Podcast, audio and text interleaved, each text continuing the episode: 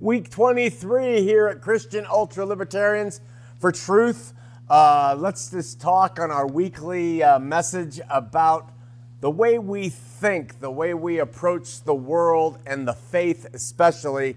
It appears that most human beings, if not all, arrive in this world with some pretty hardwired traits that you really can't do much about. I mean, we are what we are, as people say, and these traits are in both personality and then in in body, you know, in the in the way we look and and act and and and relate. Some are born with some ex- exceptional uh, skills and gifts and in things like sports and and hard sciences and uh, things ap- applicable to the entertainment industry. You look at uh, like films of Eddie Murphy when he's a little boy in his parents' living room and he's as funny then as he is today, you know, and others uh, uh, are equipped uh, a little bit differently, maybe more subdued, a little less, a little more benign in their traits.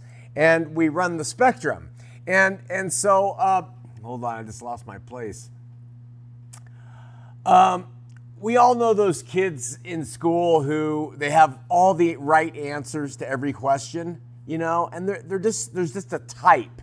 They're really uh, sharp and and uh, kids who can run really fast or swim really well, or uh, they seem to possess some traits that you're they're just destined for success, or at least that's how we perceive them. Sometimes we're surprised where they end up, but from one point of view, we think that they're just destined, and and perhaps you're one of them.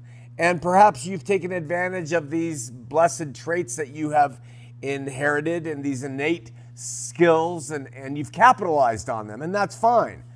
In my estimation, one of the central ingredients to a happy, I really don't like that word, I don't use it much, but a happy and fulfilled life, as the philosophers talk about, uh, is for a person, you, me, anybody, to discover who they are, how God has made them.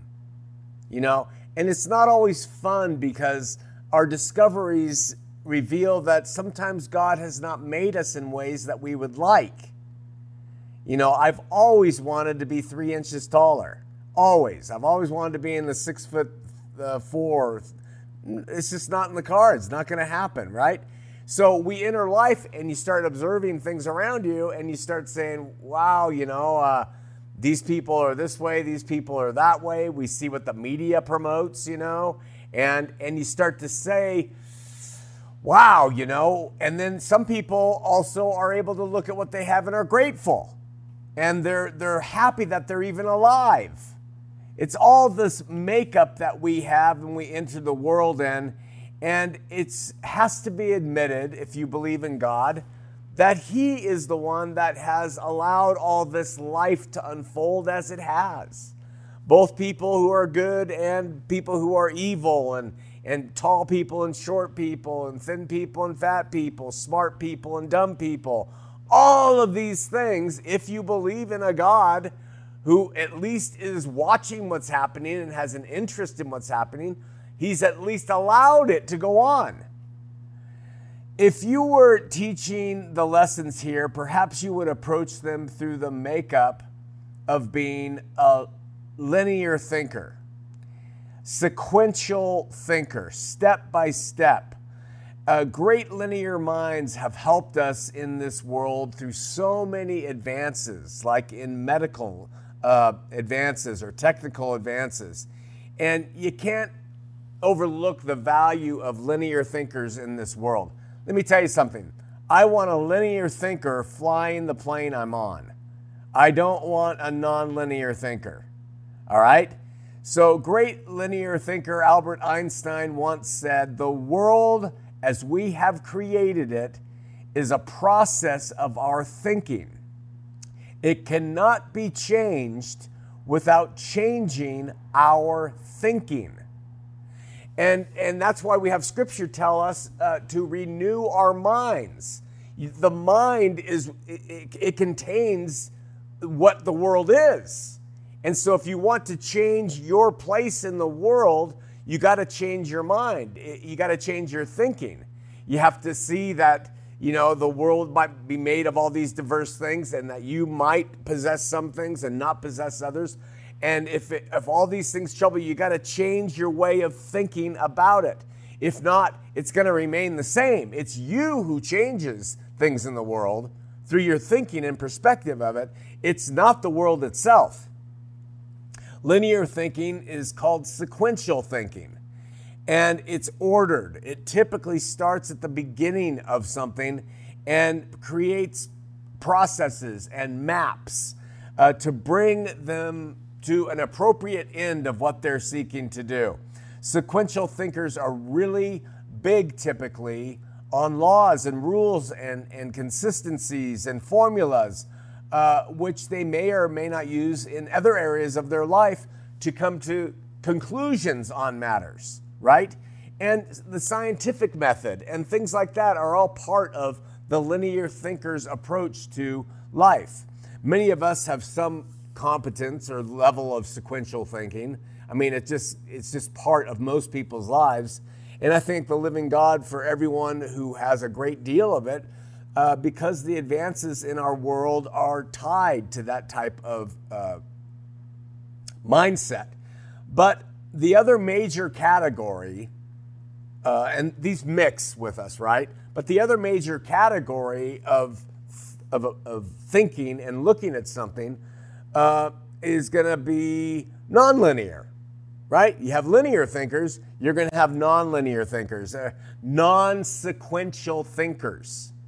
And if linear thinking is sequential, then we might suggest that non sequential thinking is when someone does not follow a sequence but pulls from all different types of information coming into their mind and making assumptions and conjectures and decisions based on a multifaceted uh, group of uh, factors instead of the law consistently one upon another.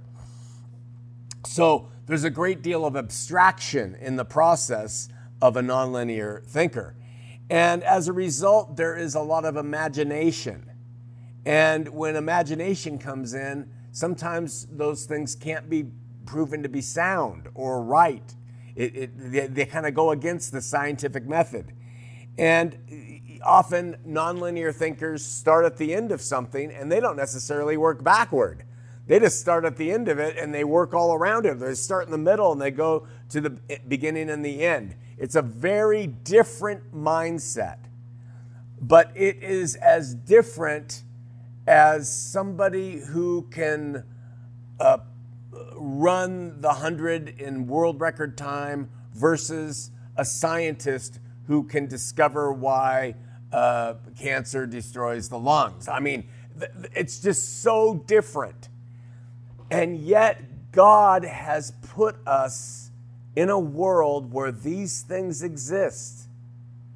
And we do so much of this, you know, and uh, there's a lot of artistry in nonlinear thinkers and the way they think. And uh, so all of it comes down to differentiation in brain, genetics, makeup.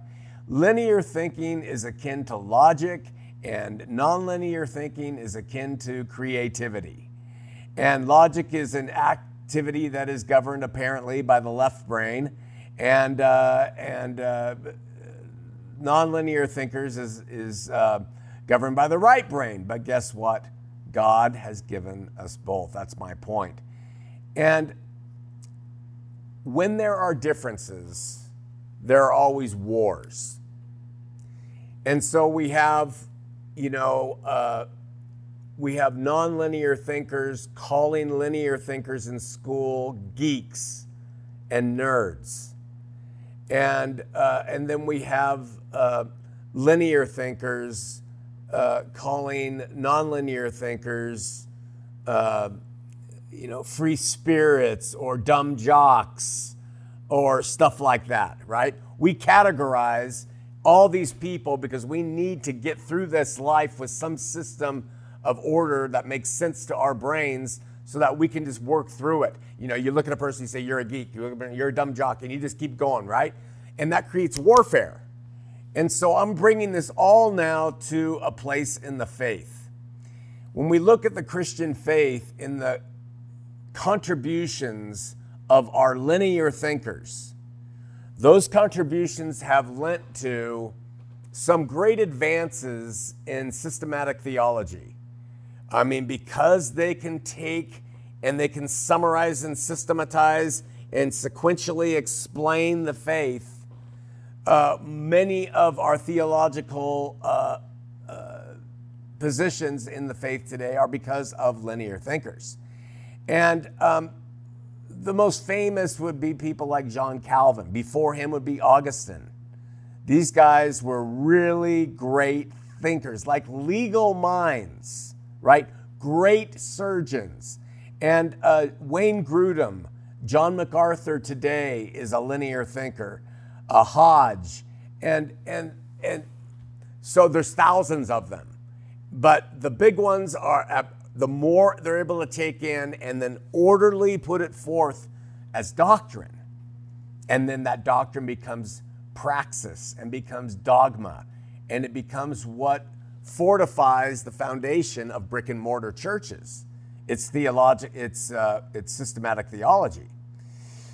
So, uh, on the other hand, there have been people out there who are not linear thinking Christians and they are might include people like Dietrich Bonhoeffer, who uh, he tried to assassinate Hitler and was killed for it.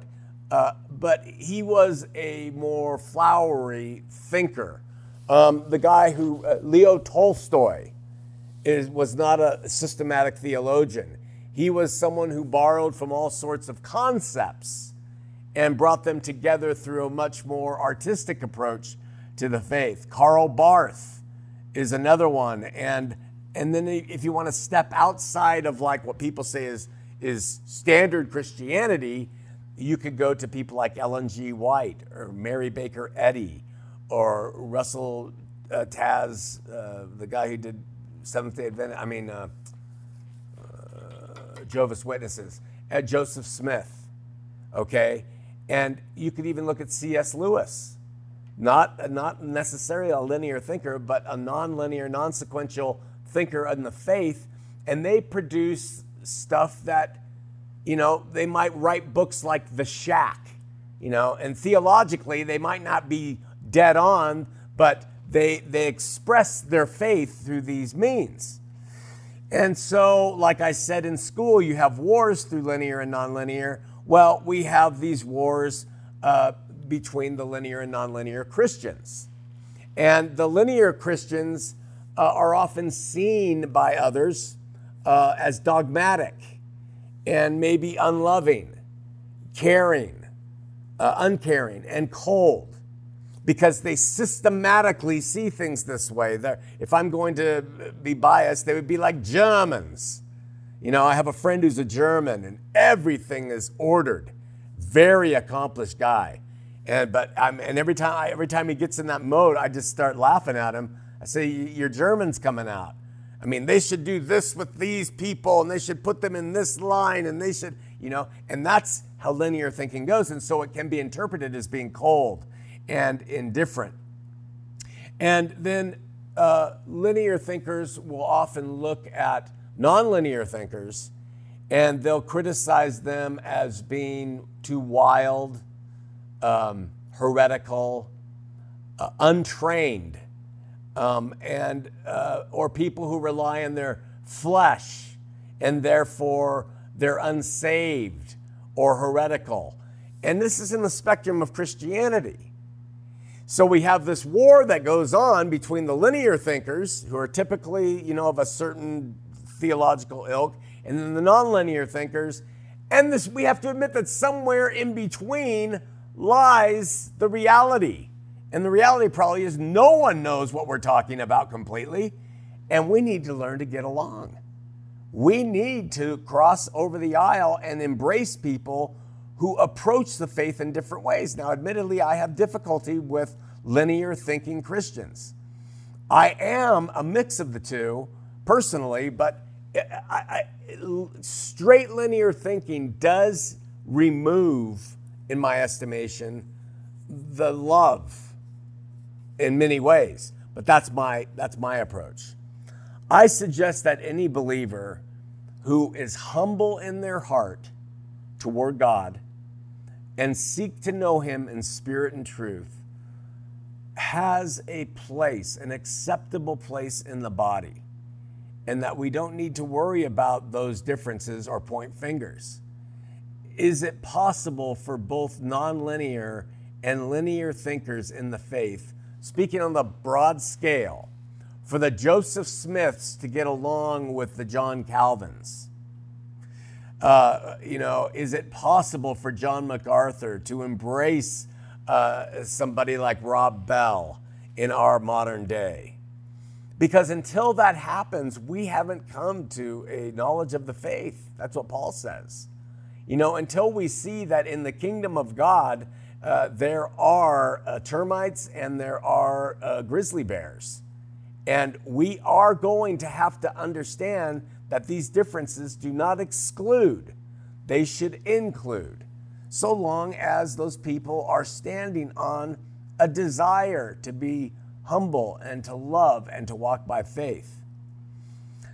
Our linear thinking brothers will say the and sisters the christian path is known it's agreed upon it is understood it's set very linear right our nonlinear brothers and sisters claim that there are numerous uncertainties all sorts of vagaries that the faith can't be accessed by anything but the spirit and people should be free to kind of figure out what they believe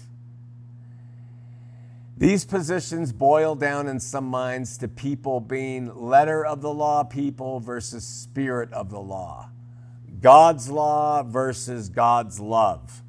And perhaps since God made all of us, we ought to see that it's important for both parties to be involved so that we can uh, survive and continue on, not as these disparate uh, uh, infighting segments of belief, but to unite in Christ, to unite irrespective of doctrinal differences, to let the linear thinkers believe linearly and let the non-linear believers believe non-sequentially and let us gather together under the umbrella of Christ and love each other, learn together, and do what we can to promote the faith in that way.